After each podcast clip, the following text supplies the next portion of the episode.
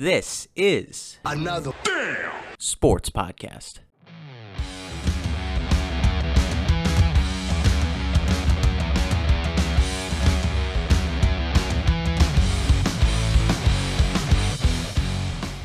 Hello, everybody, and thank you for tuning in to another damn sports podcast. I am Drew Torres here with Money Mike Kilcrest, the man himself, the man with the money, Mike. How you doing, buddy? I'm doing great. I'm doing great. It's great to be back doing another episode. I was so happy to be back last week uh, with this new microphone, bringing all this new NFL stuff to all you guys. Uh, we talked a lot of AFC predictions last week, which I think after some things that have transpired this week, we might need to change uh, with, with uh, you know, the Ravens uh, injuries and uh, Cam Newton being released by the New England Patriots and they announcing Mac Jones as the starter. We'll dive into some of that. Trevor Lawrence had a fantastic preseason finale. We'll dive into that a little bit. But today we're here to bring you the uh, NFC predictions, and I'm excited to talk about uh, my New York football Giants. Mike, which of the conferences are more interesting to you, the AFC or the NFC? The un- unbiased. I know unbiased. you love your Giants, but well, I would say unbiased still the NFC because there's a lot of teams in the NFC that I feel like are in like the Super Bowl contention more so than the AFC. I think there are a lot of playoff teams in contention for the AFC. Like I think for those final wild card spots, it's going to come down to a few teams fighting for it. Think like you know Pittsburgh, Indianapolis, New England trying to just get in the playoffs. But in terms of Super Bowl contention, I really feel like you've got Kansas City, Buffalo, maybe Tennessee, maybe Baltimore, but maybe not Baltimore anymore. Um, whereas in the A in the NFC, you have Tampa Bay, San Francisco, Green Bay, uh, the Rams, the Seahawks, all of which you can make an argument for that could be in Super Bowl contention this year in the NFC. So I feel like the NFC is just a little bit slightly uh, has the edge over the uh, the AFC in that regard. Yeah, I totally agree. Like honestly, going into last year's playoffs, very few people expected the Bucs to make it to the Super Bowl, and they just went on an absolute complete tear. So it, the AFC was kind of everybody kind of saw what was coming. It was going to be the Chiefs and the Bills, and in the AFC championship most likely, and you knew the Chiefs were going to come out on top. So it, it, there was a lot less parity on that side. So hey, I think I 100% agree with you. But in terms of parity, man, all of the news that came out today, why don't you get us started? Yeah, so I mean, I was shocked as much as uh, anybody was, but more so, I was shocked. Probably the people who were the most shocked are New Englanders, because uh, the talk all preseason was who's going to start for the Patriots. Should it be Cam Newton? Should it be Mac Jones? And a lot of the Patriot fans that I know and that I talk to we're saying Cam Newton should start at the beginning of the season, give uh, Mac Jones some time to learn, and then maybe he'll step in uh, later on this season or maybe even next year. Um, but uh, Cam Newton was released by the New England Patriots. Everyone was shocked by that. Um, Cam Newton did say that he did not want to be a backup. So maybe this was a mutual parting of ways uh, in the fact that he maybe he asked to be released if he didn't win the starting job. Um, he did put something out on social media about like you know, I deserve loyalty or something. And, and, you know, people interpreted that as like, was he taking a shot at Bill Belichick? And he came out and was like, no, no, no, that was something about my kids or whatever. Who knows? But um, everyone kind of concluded that Mac Jones had the better preseason. And if you remember back when Drew Bledsoe was a starting quarterback of the New England Patriots, Bill Belichick felt at the time that Tom Brady had a better preseason than Drew did. But because they had given so much money to Bledsoe and Brady was still a very young quarterback, he didn't make the leap to make Tom the starter. And then we all know the story Drew Bledsoe gets hurt and Tom comes in and plays amazing and wins the Super Bowl. So I think this time around, Bill Belichick saw this scenario and was like, you know what? I'm going to pull the trigger this time and go with the the rookie quarterback. And everyone said before the draft that Mac Jones was the most ready quarterback to start of all this all the quarterbacks coming in in this class. So it's going to be interesting to see him play. I think that their offense is more geared for Mac Jones to succeed than Cam Newton because he it's still Josh McDaniels as the offensive coordinator, and you know, he had a lot of success with Tom Brady, and Mac Jones is a lot more like Tom Brady than Cam Newton is. Yeah, no, that's 100% true. And especially with uh, the Patriots just having that whole organization, they, they know how to win. So, you know, it, it, as long as you give them a guy like Mac Jones, they could definitely make it work, especially with all of those free agent signings that they made over the offseason. A lot of their defensive guys coming back, like you said last week. And I, I don't know, it's just the Cam Newton experiment that started last year just never really seemed to work out in any capacity. I, I, mean, I know COVID played a huge role in that with with Cam kind of going on a downturn, but I don't know. I just I did not think it worked out. This this kind of feels like um a relationship uh, rebound.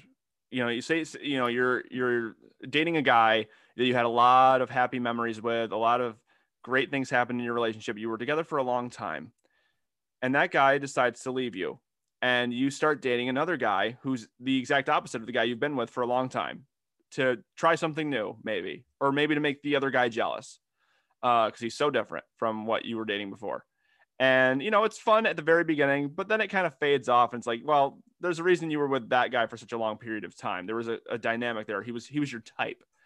Uh, and now they've found someone like their type again, and it's like, okay, he's more he, he's I'm gonna have a long term future with him, not with this guy I'm with now. Yeah, you're fun, but see you later.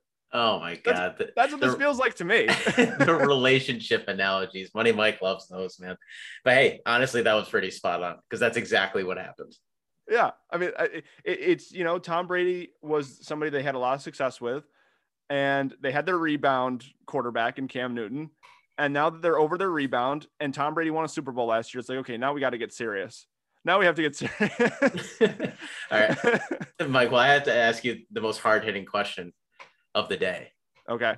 Who would be better in bed, Cam Newton or Mac Jones? Oh God. Uh, uh I I maybe Cam Newton has more experience. yeah, that's true. He is older, so yeah, he'd probably be able to give you a better time. Yeah, I mean, I, I there's a reason that uh, I'll just say this: there's a reason why Cards Against Humanity came out with particular names of cards, not you know, you know where I'm going with that. For oh anyone who's played God. Cards Against Humanity, uh, yeah. All right, let's, let's just move on to Trevor Lawrence. Yeah, we can't. Yeah. We can't. Let's, I'll leave it at that. Money Mike's being the crass one today. Look at that. Who would have expected? um, Trevor Lawrence coming off of his best preseason performance um, against the Dallas Cowboys 10th string.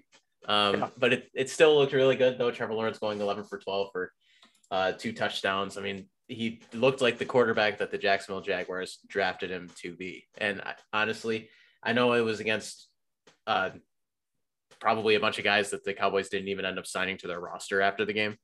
But just building the young quarterback's confidence. Like I said last week, that is the most pivotal thing that you need to do as an organization. If you're going to throw him out there right at the beginning, you got to get him some confidence. And I think this was the game to do it. Yeah. I mean, this was a, a game that was exciting to see uh, Trevor Lawrence play so well because we just came off of seeing him play against the Saints, where it looked like that line was not going to be able to protect him at all. And it was like, oh, this might be a long season for for Trevor Lawrence. But he came out and just, you know, he, yes, it was against like backups and not so great competition, but he played against the people who were in front of him. He only had one incomplete pass. He threw two touchdowns. He didn't get sacked, and he had a quarterback rating of 154.5. So he went out there and did his job.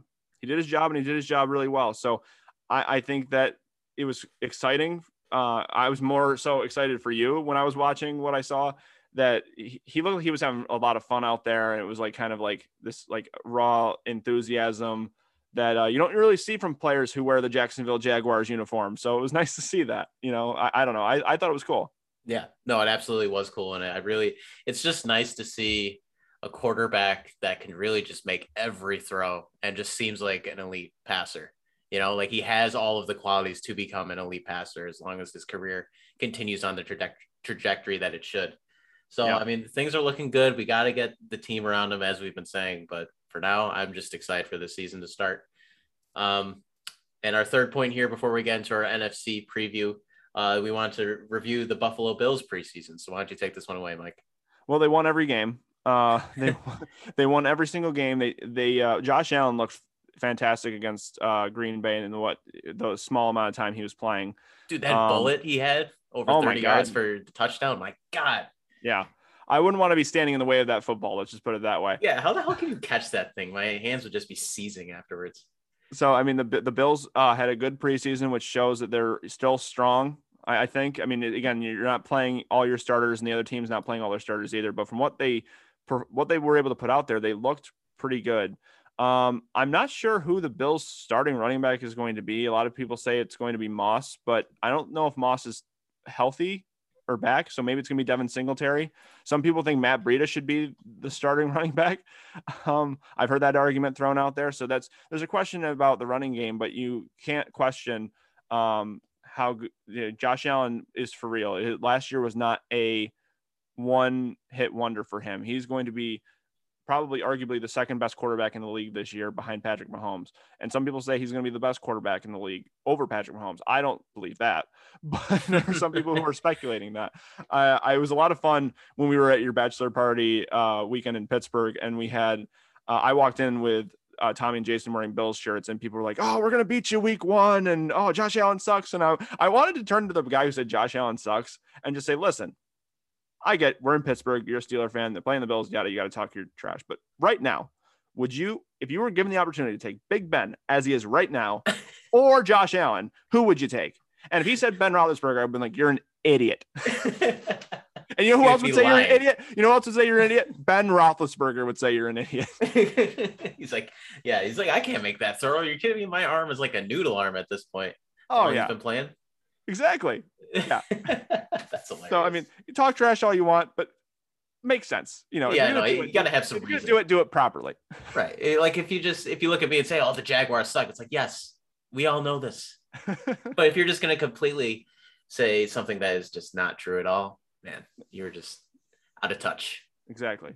Exactly. Like you know what was good, well, a good trash talk was I, I, saw a video of an Eagles fan uh, trolling Eli where he was saying I you know you're probably saying I wish I was Peyton and he's probably like yeah he probably is saying that because Peyton's so much better than him. But you know that's a fair point but it's it, it was funny and it was true. That was that was good that was good trash talk. Funny and true. That is the best way to talk trash but uh funny and true is hopefully what this discussion is going to be going forward about the NFC and how we think uh, all of this is going to shape out. And it looks like you want to start with the most exciting and most hotly contested division. Oh, yeah. National Football Conference. By far. The NFC least is the best division in football. They are the most exciting to talk about. They are the most fun to dive into. Let's get going. So, um, you have the ugh, America's team, the Dallas Cowboys, with Dak Prescott returning with a full contract and coming off of a season-ending injury last year. Uh, that happened when he played the amazingly talented New York Football Giants. Um, the Washington does not have a name football team. Uh, the Philadelphia Eagles and my favorite, the New York Football Giants. Now, here's what I'll say: totally unbiased. Giants offensive line still, again, it's terrible. the offensive line. I don't know how it's so hard to fix an offensive line, but it truly is. Thomas is so worried about giving up inside gaps that he always lets his defender beat him on the outside. And then when his defender doesn't beat him, it's because Thomas was holding him. it's so frustrating because Daniel Jones is a smart kid and he has a lot of talent, but he's not going to be able to display that if he doesn't have a chance to throw the football. Saquon Barkley, one of the best running backs in the league, won't be able to be one of the best running backs in the league if he can't get past the fucking offensive line. the frustration is already boiling over before we drafted. One. We drafted uh, Toney. He might not ever see the ball because Daniel Jones can't throw it to him. You know, so the Giants have a, a good defense. I wouldn't say a great defense, but they have a very good defense. They have a good coaching, but they now have four, four coaches strictly focused on the offensive line. so I'm sorry uh, to all my fellow Giants fans listening. I feel somewhat optimistic about this season in regard to this. I feel like the Giants have the second best offense in the NFC least, and I think they have the second best defense. What that means is you have the Dallas Cowboys, who should have the best offense in the division. So when you play Dallas, hopefully our defense can slow them down, and maybe our offense it'll be like a low scoring game, and the Giants can maybe hold Dallas down and maybe, or it may be a high scoring game where the Giants can outscore them because Dallas's defense is so bad. And maybe that'll give our offense a, a, game to shine and build confidence. Dude, there is so much frustration in your voice right now. I know. So funny. I know. Well, because I want to, I want them to be good so badly. You know what it is? It's, it's, it's that, because they're, they're zero and zero right now. I'm not like, you know, last year they lost the first seven games. Okay. This is just like seven games. I forgot about that. Yeah. So, let, us just let's put it in context here. They finished the season five and three uh, at their last eight games, but their first uh, they went one and seven in their first eight. So what does that tell you? Uh, so they play Washington. Washington's offense is not that good. because um, I don't believe in Fitz magic, but their defense is phenomenal. They have a great defense, and they're going to probably be not only the best defense in the NFC least, probably the best defense in the NFC. So when you play the Redskins, I'm sorry, the Washington football team, uh, you're probably going to have a low scoring contest, and hopefully the Giants can just maybe squeak by with that. I don't know, but that should be those are games that are winnable for them too.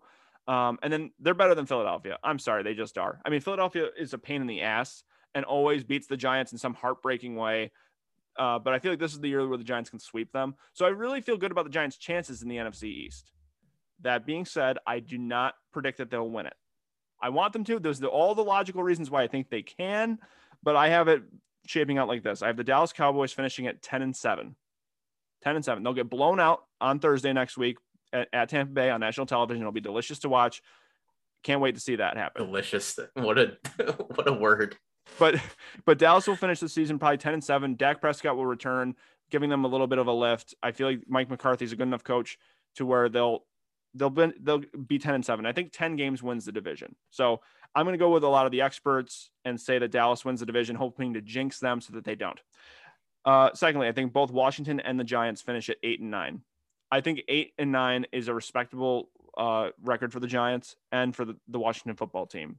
Uh, even though they're, you know, maybe one or two of them will finish, they might finish nine and eight, but I think that, you know, the the two of them just aren't good enough to really be those 10 win 11 12 win teams. They're just there's not that good. And philadelphia's going to be 4 and 13 i'm completely writing philadelphia off. And unfortunately a lot of times with the nfc least the team that you write off is the team that sneakily wins the whole division. So who knows? I just don't believe in philadelphia. Drew those are my thoughts on the nfc least. What are your thoughts? Your many thoughts. There's a lot of thoughts there, folks. Uh, take a second to uh, decompress there after you heard that Money Mike tirade about his beloved New York football giants. All right, there's your moment. Now, this is going to completely blow you guys away. I am picking my winner of this division purely because of the biggest news that was received during this week in the NFL. And Money oh, Mike, I can God. see your I can see on your face, yo, you know where I'm going with this. Jalen Hurts is either going to get hurt or he's going to just play like absolute dog crap oh, for the no. first quarter of the season. He's going to get benched, and their new quarterback in that QB room is going to take over and just bring this Eagles team to the promised land, bring them on a streak. Joe Flacco? Not Joe Flacco. Maybe he'll take over in January. Oh, yeah. But before that, the man himself, Minshew Magic, Gardner Minshew, was traded to the Philadelphia Eagles this week. And I think he is going to get that starting job and he's going to bring the Eagles to the promised land, win the NFC least, shock the world. The New York football giants are going 0 and 16, and it's going to be absolutely hilarious. 0 and 16. Well, what are they going to do in the 17th game? Tie? yeah, sorry. 0 and 17. Shit. Okay. I'm not used to this anymore. no, I'm I'm actually going to stick with that Eagles pick because that's hilarious. Okay. But and then I do think it's going to be I'll say the Cowboys, Redskins, and Giants. It's obvious that I don't have any records prepared for this week too because I thought that was funny, and we will just stick with the same format. Uh, so Eagles, Cowboys, Redskins, or football team, Giants. Yeah, don't be racist. You can't say Redskins on, yeah, I know, I'm radio. Sorry. I'm sorry. How I'm dare sorry. you? A bunch of Native Americans are going to storm your apartment tomorrow. All right, Mike, lead us to the NFC North. All right. So uh, the NFC North is homed by the Green Bay Packers, uh, the Chicago Bears, the Minnesota Vikings, and the Detroit Lions, for those of you listening who do not know. Um, look, Green Bay has gone 13 and 3 the last two seasons. I don't think they're going to be as good this year with all the Aaron Rodgers drama. Maybe that brings the team itself down a little bit. I think they'll still be the favorite to win that division. So I have the Packers winning the division at a record of 11 and 6. Um, the Chicago Bears, I have finishing at nine and eight because they are stupid and they are not going to play Justin Fields to start off. I, I here's the thing: I was all last week saying that I thought that the best idea was them to go with Andy Dalton and have Justin Fields learn. But at seeing how Justin Fields has played this preseason, he's way more talented than Andy Dalton. You play the player that's better, and Justin Fields, I think, is better. And I feel like Andy Dalton is just so boring. And Khalil wow, Mack, your tune has completely changed about Andy Dalton in one week. yeah, the, well, because it's just it, it, I, I I was reading up on some stuff and listening to some things, and I was like, yeah, you know what, the Bears are defense is so good. And you know this is being a Jags fan with having that great defense and a lackluster quarterback. The Bears defense is probably so frustrated with how good they've played the last few years, but they just haven't had an offense to back them up or give them any kind of breathing room. And I feel like Andy Dalton is just a safe, more of the same type of player that they'll put in there, whereas Justin Fields is electrifying and he's a difference maker, he's a playmaker. And I feel like they're, you know, playing the safe move and playing Andy Dalton to start off the season, which I was on board with a week ago. But now I'm like, wait a minute.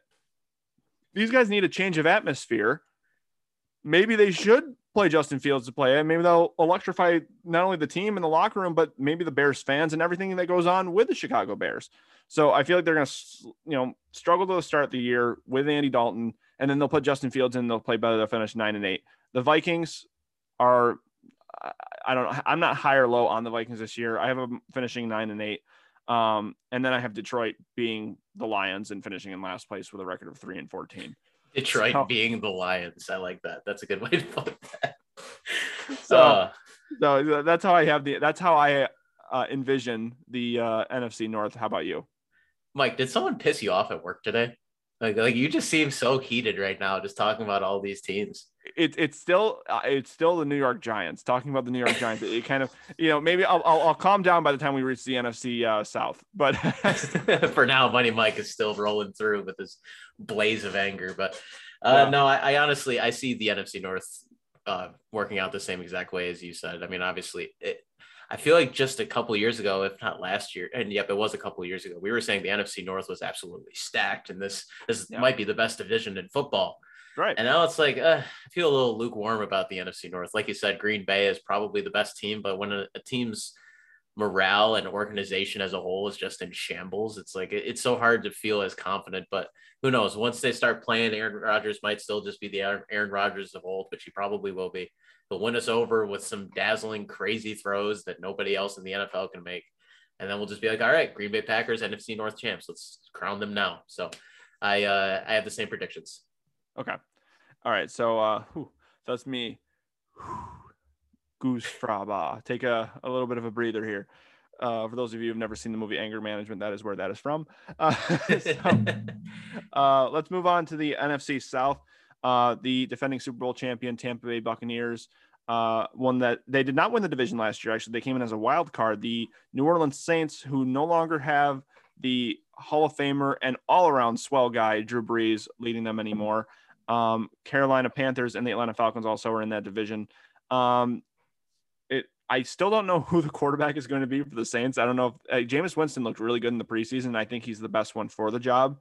I think the Saints team is still really good, but I think that now that they've had an off season um, to build some more chemistry and the fact that they won a Super Bowl together and pretty much everyone from the team is back, I say the Tampa Bay Buccaneers rock and roll through this regular season. Uh, I have them finishing 13 and four, and they win the division. Um, I hope again they play on NBC next week, prime time, first game of the NFL season. It's going to be delicious to watch them destroy the Dallas Cowboys on national television. Um, I have the Saints finishing in second with a record of eight and nine. Maybe they'll finish with like nine or 10 wins because they still have a great coach and they still have a pretty good roster, but they're without Michael Thomas for a little while. And with the quarterback drama there, I don't know. Uh, they're just, they're hit or miss for me. Um, and then I have Carolina finishing with a record of seven and 10. I'm sorry, Sam Darnold's not going to make all the difference in the world. Carolina's going to be in the same boat to me that they were in last year, just kind of below average, below average. That's their, that's their window. And I just think Atlanta's going to be bad. So I have them finishing with a record of six and 11. Um, right. And that's how I see the NFC South.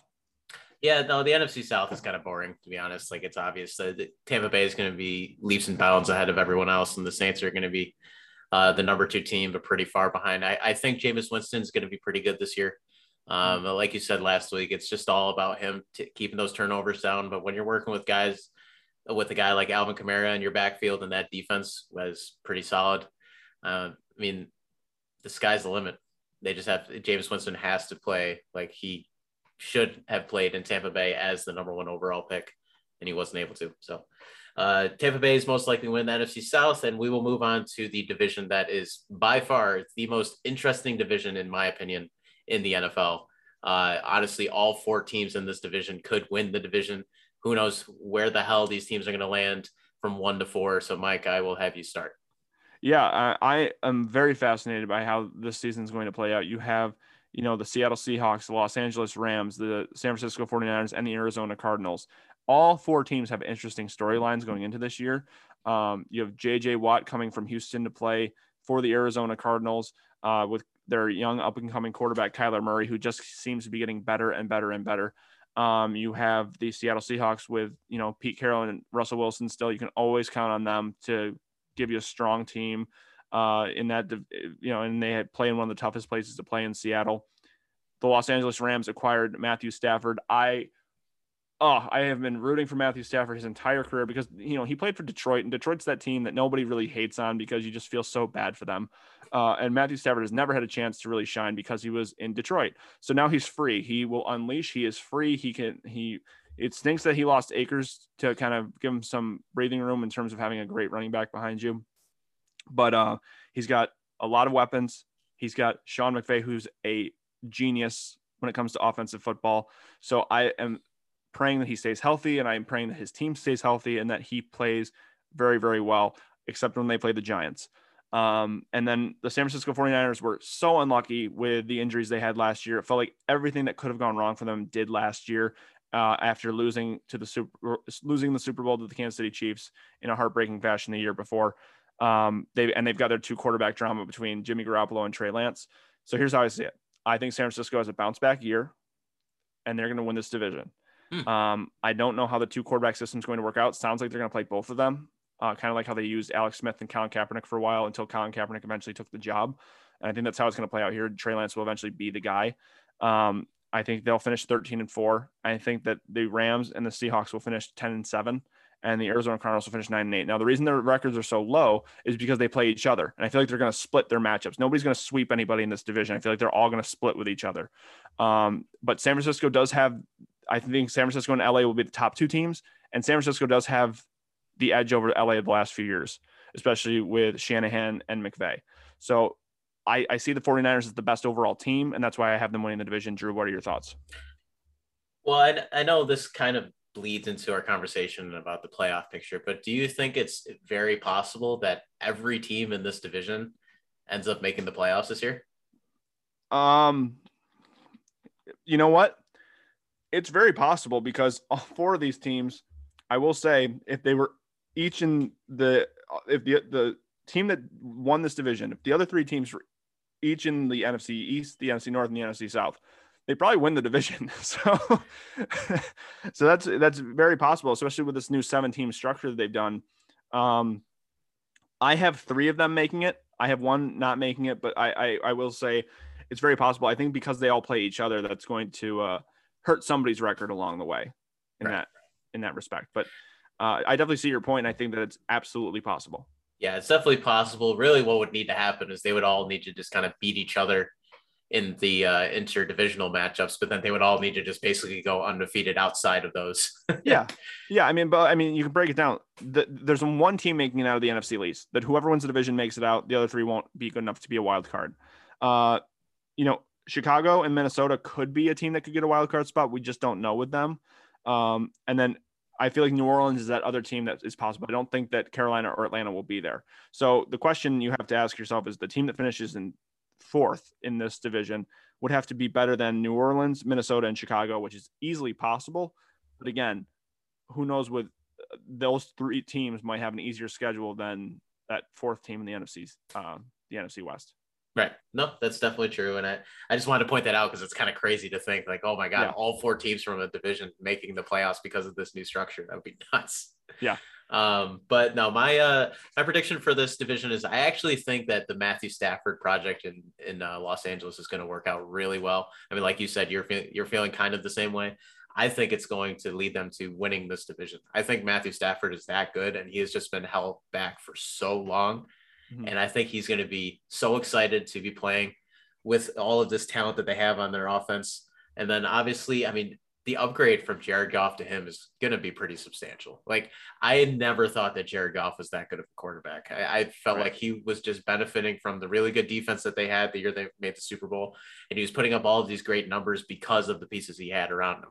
Now, when you throw in a, a quarterback that's been able to overperform with shit for years in a system like that, with Sean McVay, like you said, I don't know, man. I, I just I don't see this team losing too many games, especially with Jalen Ramsey on that defense, and then obviously Aaron Donald, and that that defense is really solid as well. It's a very complete team, probably the most, I would say, the most complete team in that division. I don't, I don't know if uh, you would agree with me on that because obviously you had the 49ers winning the division, but just I from mean, I, top to bottom, I love the Rams. I think they're the two most complete teams in that division. I would argue. Yeah, yeah. I, I think that maybe maybe because the Rams have more of an establishment at quarterback, you might be right. But I, I, I, don't know. I think the 49ers, when healthy, have a just as strong of defense, if not a little bit stronger. Um, so I think that the Rams have better offensive weapons in terms of receiver. Um, but you know, San Francisco has George Kittle at tight end. I think he, you know, is the better of the two tight ends that are matched up there. And right now, because the Rams lost Akers, I think that the running game is a little bit stronger in San Francisco. Yeah, yeah, you might be right there, but so I mean, so I, who knows? I mean, the thing is, is that Jimmy Garoppolo has always had a winning record with the 49ers. Um, so he might hold on to the starting job for now. Um, but who knows how this quarterback system is going to work? It may not work at all, and it might cause drama, which might hurt them and propel the Rams to be a little bit of a better team this year. Right, exactly. Now, I, I, think in a way, if you're the 49ers, you're kind of, I mean, you're not glad that your first round pick got hurt but at least made your decisions on who's starting for the first week that much easier. You know, it's like, oh yeah, it's definitely going to be Jimmy Garoppolo no matter what, and even for a little what longer if we see because obviously Trey Lance, I'm pretty sure he injured his thumb, right? I, think that's what I saw happen to him. I think so, but they, they yeah. did say they did say before that though that they were going to try like a, you know, on Wildcat plays they would have Trey Lance in there and give him reps yeah. in games like that. So, uh, but you might be right. Maybe the first few games, San Francisco comes out and Jimmy Garoppolo plays well, and they're going to maybe just stick with him as long as they possibly can. Because right. Trey Lance really has not a ton of experience. He's talented, but he does not have a lot of experience even before coming into the NFL. Yeah. So he I didn't mean, even play against top competition in college. Right. right. And so. we, we said at the top of the show, you know, Mac Jones was the guy who was said by all the experts that he's the most ready to start right now of the entire quarterback class and Trey Lance was the guy who they said has the, the is the least ready. So you know exactly. So Trey Lance the best of all the rookie quarterbacks. He went to the best team, but he has the least amount of experience. Right. So that's why I, I, I this one I'm going to stick with what I've been saying, and they should stick with Jimmy Garoppolo for now. Yes, I 100% agree. I'm going to say Rams, 49ers, Seahawks, Cardinals. Cardinals, I, I think they're going to be good, but the issue is I just don't think they have as complete of a team as uh, the Rams and 49ers. And I just feel like Russell Wilson always finds a way. You know, he, it, I will never count that guy out in a million years. So, that, yeah, that's how I felt. I felt between the two, between the Cardinals and the Seahawks for who got third. I said, if you give me Kyler Murray or you give me Russell Wilson, who am I going to take? And I'm going to take Russell Wilson. So. Right. Exactly. All right. Well, why don't we uh, give everybody our playoff seedings? Sure. Sure. Uh, I'll start. I have uh, Tampa Bay having the number one seed. I think they're just going to have a a very good regular season. I think they're going to come in with all that momentum of winning the Super Bowl and really just, you know, roll over a lot of teams. Um, and then I have the San Francisco 49ers finishing as the second seed.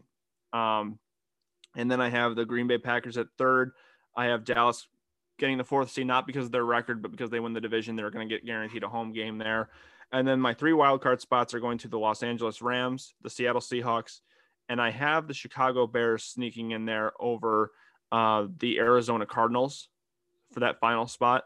Um, like I said, I feel like I, I I believe in Justin Fields, and I don't think he's going to come in right away. But I feel like once he does, it's going to take the Bears off, and they're going to have a lot of momentum, um, and that they will get into the seventh seed just barely. And Nagy will once again barely keep his job. I enjoy the pun that you just used there. They're gonna barely make it into the playoffs and totally accidental. Gonna barely keep his job. That's funny. I love it. Yeah. Um, so in terms of my seedings, uh, I I believe that Tampa Bay is gonna be number one as well. I just feel like they obviously don't have as much of a divisional obstacle as the guys in the NFC West do. Yeah, uh, I'm gonna have the, the Rams at number two. this is gonna be fine. Green Bay at number three, and then the Eagles at number four, baby. Let's go. Fly, Eagles, fly. Oh God. What a, what how much did how much did Chris pay you before we recorded this? He didn't pay me anything, man. I just love myself some Gardner Minshew. Okay. I am going to be a huge Eagles fan this year. Um, so yeah, Eagles at number four. and then I'm going to do the 49ers, Seahawks. You know what? I'm going to predict it just because it would be so cool. I'm going to say the Arizona Cardinals make it as the, the third wild card team as well. So, an all NFC West playoff. It's going to be fun. All right. So, over the last couple seasons, Mike and I have made the absolute moronic decision of ignoring the biggest industry surrounding the NFL in fantasy football. And honestly, it's because we're terrible fantasy football players. Uh, we do zero research and we basically just hope for the best every year. And that's basically why we decided to just not even give you guys any advice every year, and just let you get through it on your own. But this year, we decided to bring on an expert. And this guy is my coworker, the broiest dude I have ever met in my life, Harrison Aquino. How's it going, buddy? What's up, dude? You know, I love being called an expert. It feels really good. I've never been an expert in anything, so this is great. Come on, man. You're not an expert accountant? not as much as you, big guy. well, much appreciated. Well, I know that uh, you and I have spoken about a little bit of your fantasy escapades over the years. How many leagues have you won? Maybe, let's say, like what, 10, 20, 30? Yeah, I'm, you know, I'm up in the uh, 30 to 40 range at this point. So, um, no, no, no, no. I, have won once, and I routinely uh, I I prefer to finish second or third. Apparently. Yeah, it uh, sounds like you've had a little bit of bad luck in that regard. Huh? You always make it to the big game, and then your guys just kind of fall out. That's right. So I wouldn't I wouldn't uh, take my advice uh, if you're in the championship. I guess. Otherwise, I seem to do okay. Yeah, he will get you to the game, and then you're on your own from there. So, to get us started, uh, basically, my idea was it was all about good things come in threes, and uh, I gave Harrison a few bullet points for to have ready for this uh, podcast. And honestly, I just want to know your top three mid to late round potential breakout stars this year because obviously that's where you win your drafts that's where you win your fantasy team in your fantasy league is those guys that maybe people miss and you're kind of just going for some value late in the draft. So let's hear it. Yeah man. So you know i may go over the allotted uh, three um, but I'll, I'll, I'll go ahead and give you a couple of my favorites. So you know as far as breakouts go this guy sort of already had a mini breakout last year but if you look at every one of the draft boards he's not on anyone's draft board. And so, what is everyone always worried about? Tight ends. So, my first guy coming out, Logan Thomas, tight end, Washington. All right, I got to say, Fitz is under center now. Logan Thomas, when he was on the field last year, he he got a ton of targets. Actually, I got a I got a few stat for here for you here. In 2020, played in 16 games. So it's it's going to be really weird um, doing the whole 17 game thing. You know? Oh, it's very weird eight and eight. It'll be eight and nine. So anyway, so played in all 16 games, 110 targets, 72 receptions. He only had six touchdowns, but you got to remember that team was on life support. So the way I look at tight end is if you don't have Kelce or Kittle or one of the top guys, you're really you're kind of shooting in the dark most of the season. I always end up streaming tight ends. So my guy, late round, he's not on anyone's radar. Logan Thomas. I love that because I had a draft last night and I got Logan Thomas as my number one tight end. So hearing that makes me a lot more confident in that pick. He's going to be good. He's going to be. I mean, I, I had him. I think I, I had him half season last year. I think towards the end, and I'm pretty sure he carried me through a few games. So uh, anyway, so that's that. That's my tight end. I think tight end's pretty important. So I want to lead up with that. You know, another guy I want to talk about is Jaret Patterson, also on Washington. So, you know, we'll get into um, potential bust after this. But Jaret Patterson is a rookie running back on the Washington football team. And if you watch preseason, he looks like an absolute maniac. So what people are saying though is, you know, Antonio Gibson is the guy, and then you have J.D. McKissic. They're like, you know, so so where is there any room for Jaret Patterson? I got kind of a bold prediction here. I think Antonio Gibson's might get kicked to the curb. And I think Jaret Patterson by the end of the season is going to be their RB1. Wow. I never would have guessed that. Big volume coming from this dude, I think. I mean, if you watch him, he, uh, he, you could just tell. Go back and watch the tape on Jaret Patterson.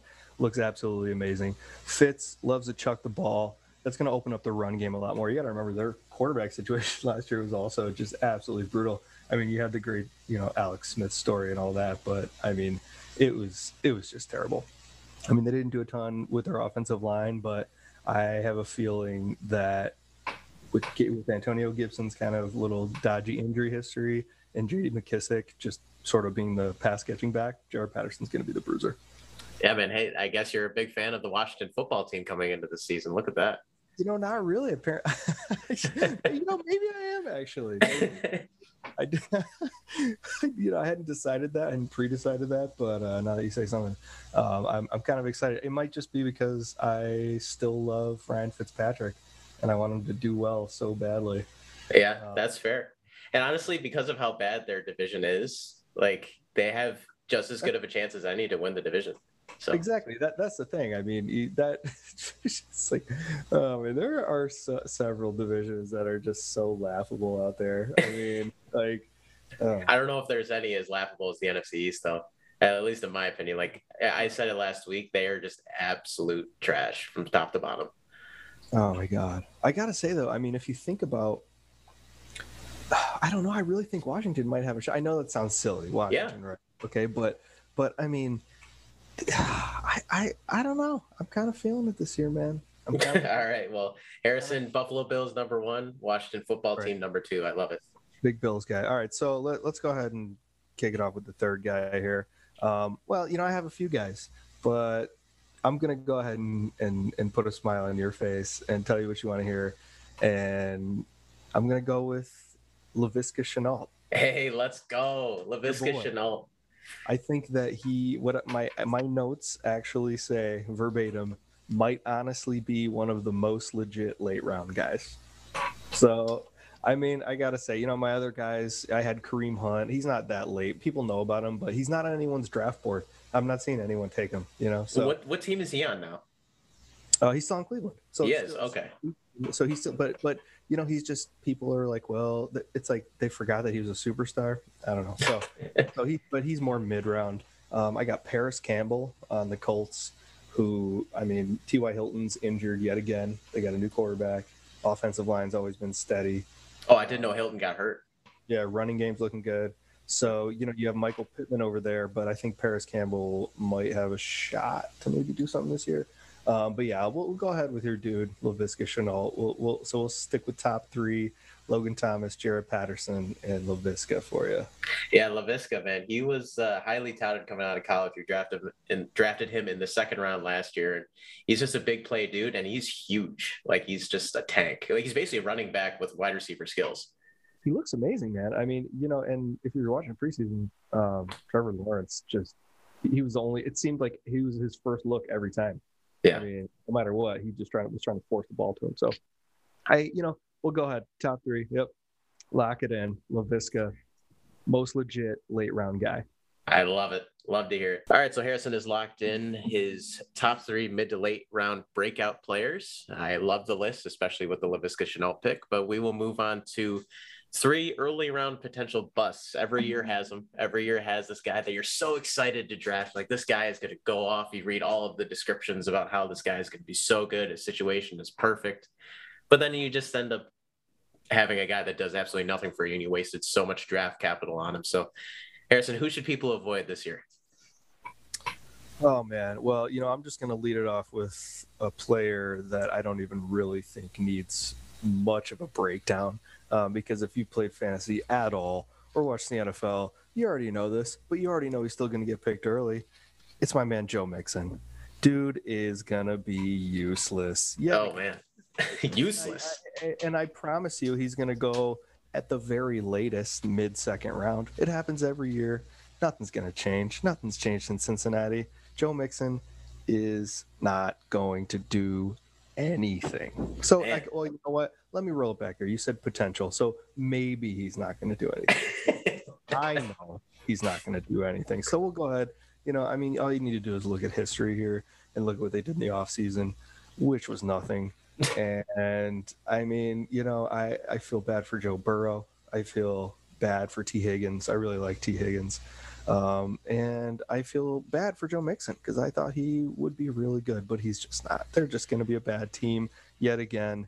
and Joe Burrow is going to be running for his life. And maybe Tee Higgins would be a good late round flyer. That's about all I got for that team. So I got to say Joe Mixon is going to be a big bust again this year. Do you think it's the player, or do you think it's just the situation more? Situation for sure. I mean, Okay. he, he, he, he could be a stud if you threw him on a team with a really fantastic offensive line. He would he would be great, but he just I don't know. He's just never had the opportunity in Cincinnati. I mean, you know, you would think after Joe Burrow's leg almost got torn in half that Cincinnati would have drafted, you know, maybe somebody functional, uh, you know, to protect him, but they didn't. And he, I don't know, you know, they were saying that he even actually tried to persuade the Bengals front office to draft Ja'Marr Chase first, the wide receiver, not. I just, I don't understand the whole situation. I think, Hey, he doesn't care. He'll he'll take the hits. He thinks, you know, he's just you got to give me weapons. I think it's cursed. I think they're cursed. Uh, I Yeah. feel, I feel sad for the people of Cincinnati, but you know, it is what it is. So, so Joe, uh, Joe Mixon's my first guy. Um, you know, another guy.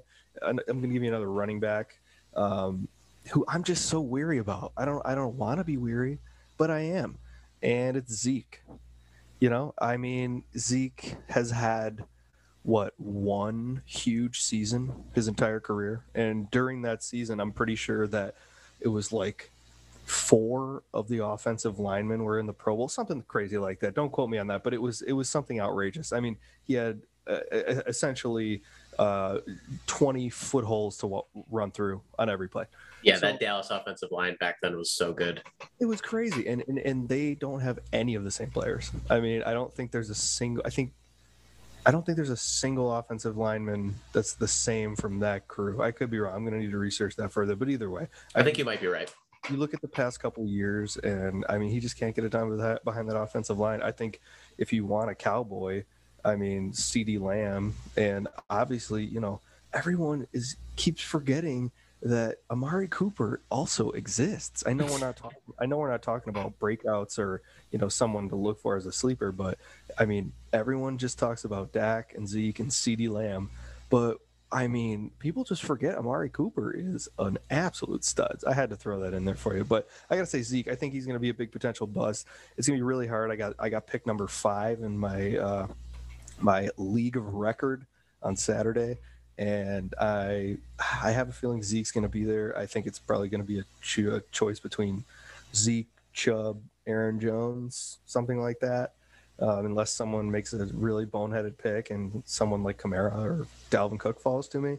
But you know, I I think Zeke's going to be there, and I think I'm going to have to pass. Yeah, no, that's totally fair. And obviously, he had to deal with some fumbling woes last season, which was definitely out of character for him. Last season, he just once he started fumbling a couple times, it just snowballed for basically the rest of the season. And obviously, the team just being bad overall, and then him having to feel he probably felt the pressure of having to carry the team. And in today's NFL, that's so hard for any running back. It doesn't matter how good you are. Like it, it is so hard for one running back to carry a team, and it's it's uh I did see during one of their preseason games that he's actually in the best shape he's ever been since his freshman year of uh, college at Ohio State. So he he cut a lot of weight. Obviously, he was always a little bit of a doughy guy, you know, a little, little thick. So he's able to shed. Yeah, He loves showing off that belly, though. he does love love showing off that belly. So everything in in those regards are, is pointing in the right direction. But you're right. Like I'm gonna believe it when I see it. If I have one of those top picks and Zeke is on the board, I'm gonna feel the same exact way and be like, I'll pass. There are some other options that might make a little bit more sense. Like you said, Nick Chubb uh, comes to I mind. love Nick Chubb. I Yeah. love Nick Chubb. Nick you Chubb know, is a I- great pick. You know, it's interesting you say that about the fumbling. So he did have six fumbles last year. Um, ironically, he had five fumbles in his best season and six fumbles in his second best season. Okay, Um, so maybe it was just. It felt like it was a lot of fumbles in a short period of time. I think that's what it I was. I mean, six fumbles is not an unremarkable number of fumbles. I, I mean, that's that's a decent bit Yeah. back. I mean, you know, I'm looking back now. I mean, back in 2019, um, that was his last season over a thousand yards. Um, he had 12 TDs. Last season, six TDs. I mean, you got to wonder how much of that has to do with Z with uh, Dak being gone. Excuse me. Yeah. Uh, I, I, I don't I don't know what it is. I just I just don't I just don't feel good about him. You know, I could eat my words on that, but I think I'd I'd rather take someone that I have a lot of strangely placed faith in this year, uh, and that's Nick Chubb. Yeah, Nick Chubb is a is definitely a guy to go for. But who, who's your third? Yep, my third. So I have you know I got a handful here. Um, I'll just go ahead and throw out uh, Kittle. I know everyone loves Kittle. Love him. You want a tight end early that you can cash in on. People are going to spend maybe second, maybe early third round picks on him, and that's just another situation. I just don't know if, if I feel comfortable with. I mean, it seems like some teams are just built on Indian burial grounds or something. I mean, Kittle just could, can't stay healthy. I always want, for some reason, for Raheem Mostert to just go. I mean, the the two quarterback situation that they're working with right now. I mean, you know, they've they've fluffed up their offensive line a little bit, a little bit. They have some good receivers, but I just, I don't know. Kittle, I, I think that, I don't know. I just, it's a feeling. It's a feeling. I think this is more of the fact that people are going to be giving up too much draft capital for him. Like, yes, he um, is definitely the number two tight end, but he is nowhere near Travis Kelce in terms of consistency, in terms of just, you know, what you're going to get out of Kelce, It's going to be elite level play. Kittle's, he definitely could be a victim of his circumstance, and then he could end up being a middle of the pack. Whereas there's no way that's going to happen with Kelce. Like, even if if Mahomes gets hurt and they throw out the Henne bomb and he comes out, like Kelce's still going to get his. the Henne bomb. yeah, yeah, the Henne bomb. But uh, so I 100% agree with your pick. I would definitely avoid him until probably at least like the fourth round. If Kittle drops to them, then yeah, I'll grab him then. But 100%. there's no way that's gonna happen. Right with you. I mean, honestly, and you know, it's crazy. Tight end is such a weird position every year in fantasy. I mean, you know, you got people taking uh, Kyle Pitts in the first round, which is just like so. He's never even played an NFL snap. I mean, you know, honestly, like I said, I, I really love uh, a Logan Thomas pick. Uh, and there's going to be some guys around late. I mean, you know, you got to remember Hunter Henry and Jonnu Smith are both on the Patriots now. And now that Cam Newton's cut, Mac Jones looks like he can throw the ball. I have a feeling Jonnu Smith, because Hunter Henry can never stay healthy. I mean, he's had what one fully healthy season in, since he started. I, I know.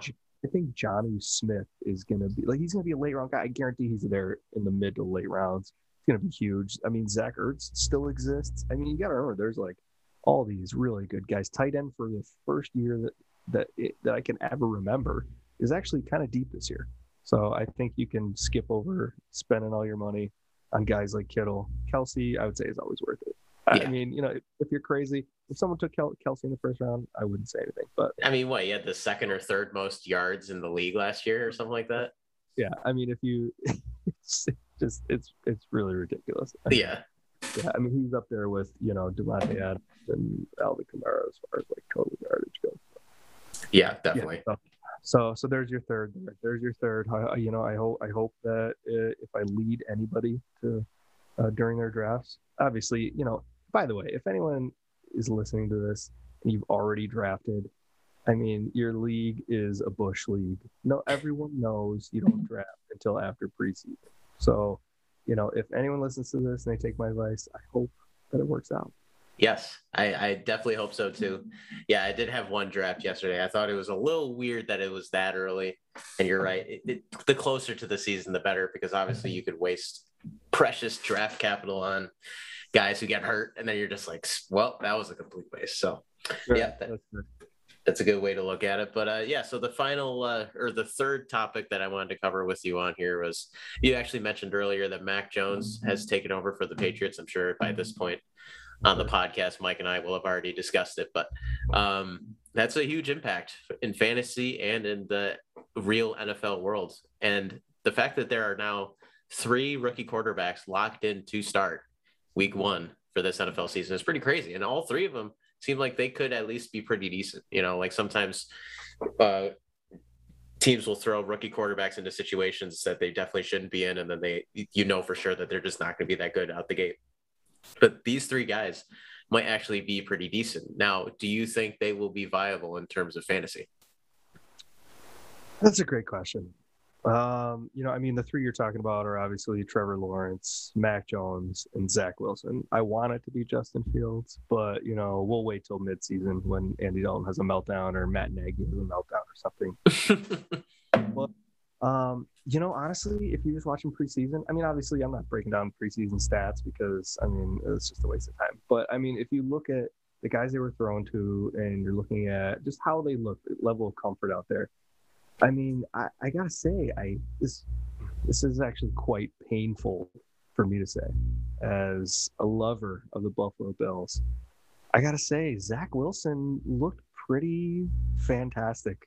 I had, think he had some real zip on the ball. He's got some kind of okay, decent, maybe solid receivers. Elijah Moore, Corey Davis. They have a new tackle, Moses. I mean, Mekhi Becton. I don't know. The jury's still out on him. His running backs suck. Mims sucks. But I don't know. If anyone's going to do it this year, I think it's going to be Zach Wilson. The Mac Jones news was really shocking. Um, I I don't know if it's just because they're the Patriots and I want it to be, you know, something. I just don't want it to be good, but I can't deny that he's not in a terrible situation either. I mean, they never let their offensive line deteriorate. They have Jonnu Smith, Hunter Henry, Damien Harris. I mean, they, their receivers are pretty terrible. N'Keal Harry and Nelson Agholor. I mean, you know, it's like, but uh, Mac has a good shot. Um, I, you, you know, I, I, I don't know. I don't. I just, I don't want it to be. Yeah, yeah. The fact that two of them are in the AFC East, like it's hard for you to talk them up at all. I get it. Right. Well, that's you know I wanted to at least break them down first. I think I think you know as as bad of the jet as the Jets have been over the past few years, this is probably the best situation they've had for a while with Robert Saleh, uh, head coach. I mean, the Patriots, you know, they're always just the Patriots at this point. You know, I, it's I you know I, I heard something interesting, which was the this uh, Mac Jones is the first quarterback, the first rookie uh, rookie quarterback to start under Bill Belichick hmm. uh, apparently, since he's uh, been with the Patriots. But that seems a little outrageous to me. I'm just regurgitating here, though. Um, anyway, I I don't know. I think it's a coin flip between those two. I think as far as fantasy relevance goes, I know we haven't gotten to your boy Trevor Lawrence yet. I know I've been waiting, waiting very patiently over here. You're waiting. I just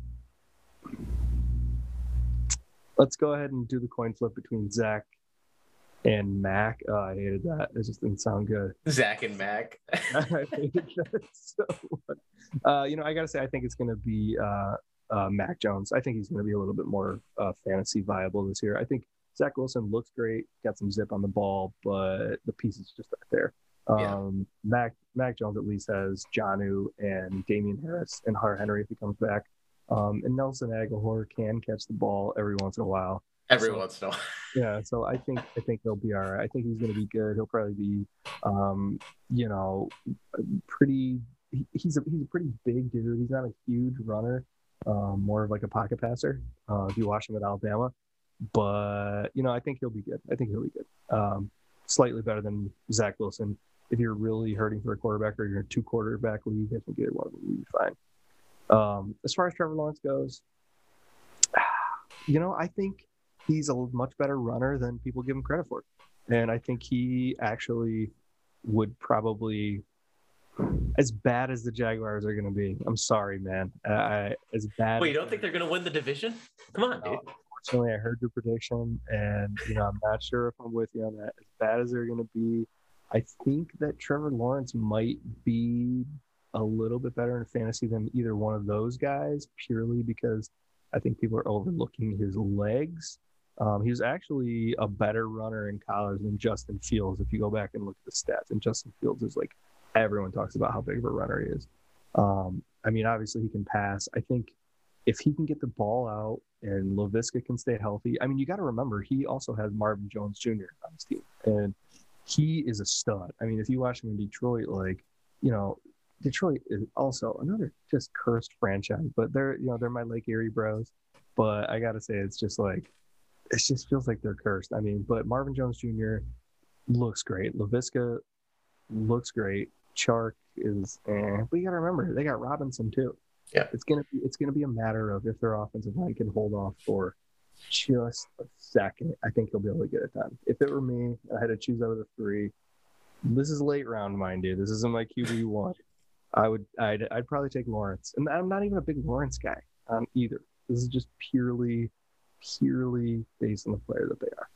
Yeah, and that's kind of what I would choose too, unbiased. Out of those three, I would definitely choose Trevor Lawrence as well. He's definitely got, I believe, the best pieces to work with in terms of receivers.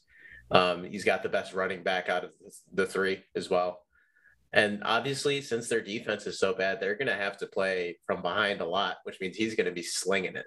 That's a great point. You're absolutely right. Yeah. They've done absolutely nothing to get their defense up. Yeah. I mean, that's something that Zach and Mac both have going for them. Is their defenses are pretty solid. The Jets actually, their defenses looking a lot better this year. Their secondary is a little shaky, but um, Trevor Lawrence does not have that luxury. I mean, he's going to have to feel so much. I, I mean, I, I just hope he doesn't go the way of.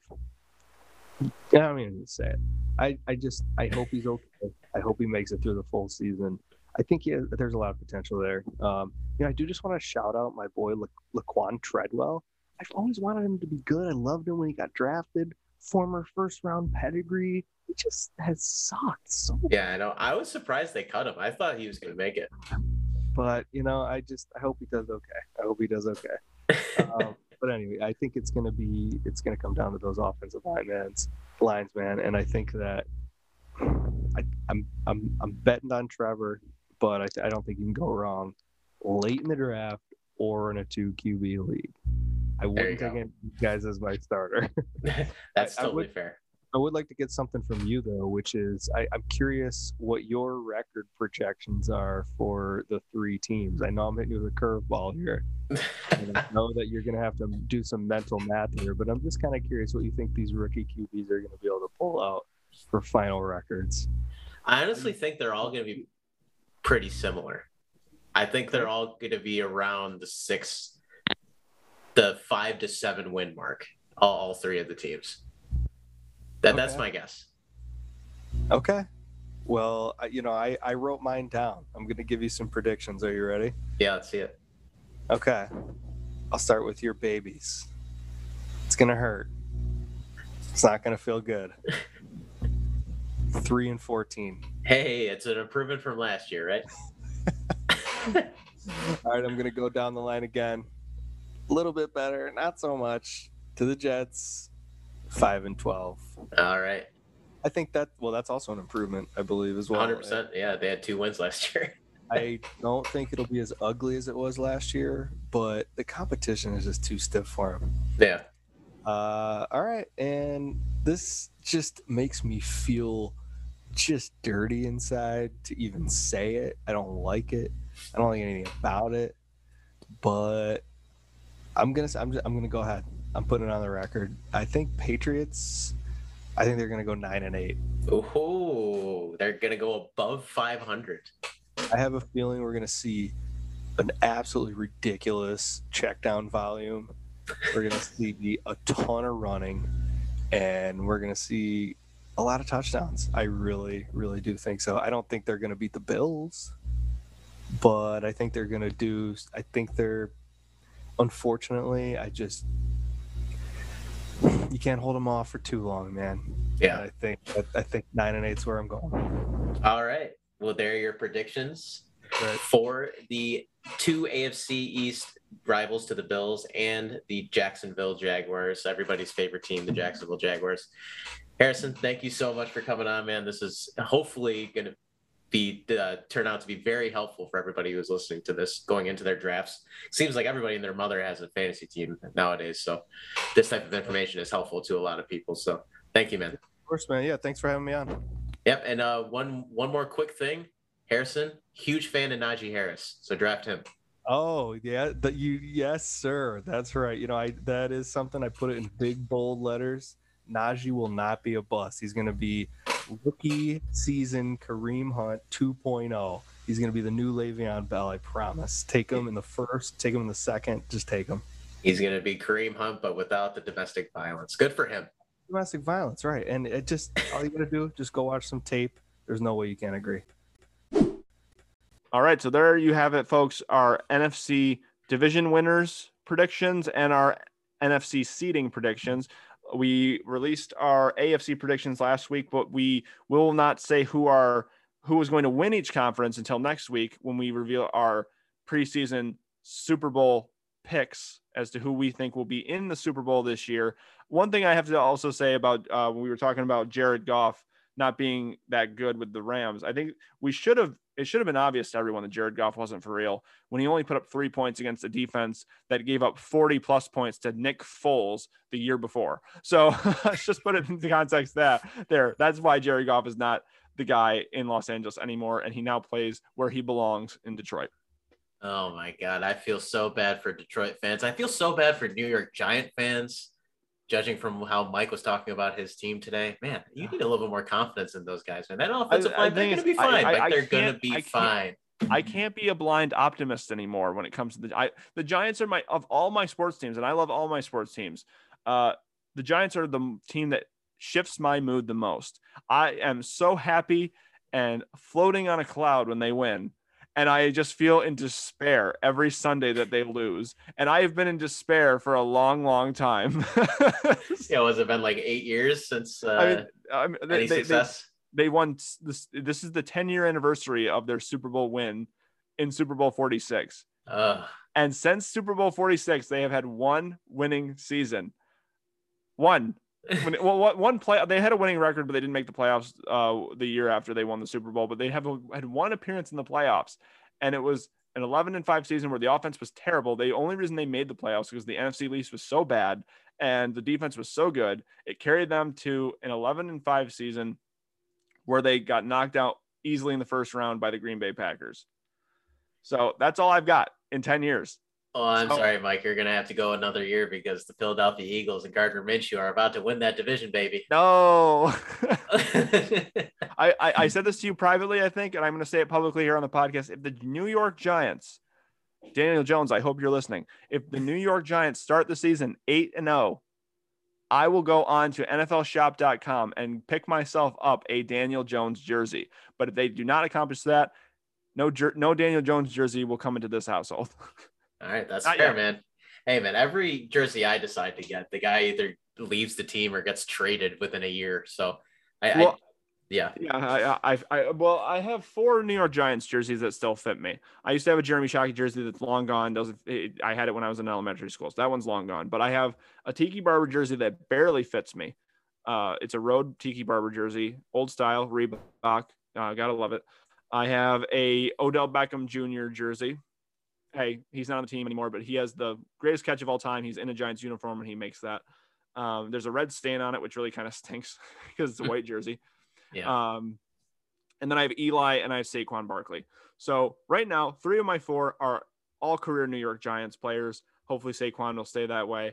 Uh, I, I'm, I'm hoping the next time I buy a jersey, which I'm I'm holding off from buying a jersey because really I only wear them during the NFL season. They just kind of sit in my closet the rest. Of the time. And they're the so damn expensive too. Yeah, I, I I think the next jersey I uh, I purchase will be a Michael Strahan jersey. Yeah. No, that's good. Just go with a classic that's gonna last forever.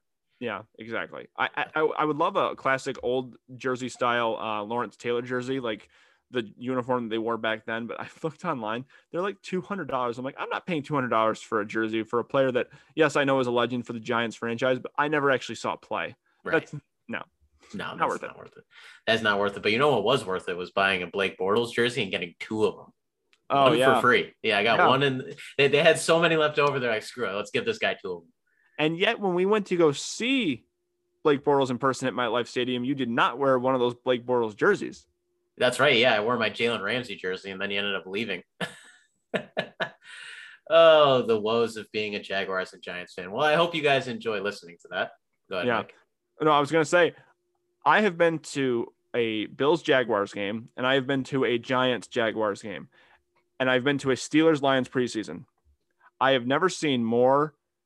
I I I I, I saw way more Jaguar fans out there and both of those games than I saw any Lions fans at the Steelers game. So Jaguar fans, they are real and they exist other than Drew. I'm telling you folks at home right now, they exist and they travel pretty well.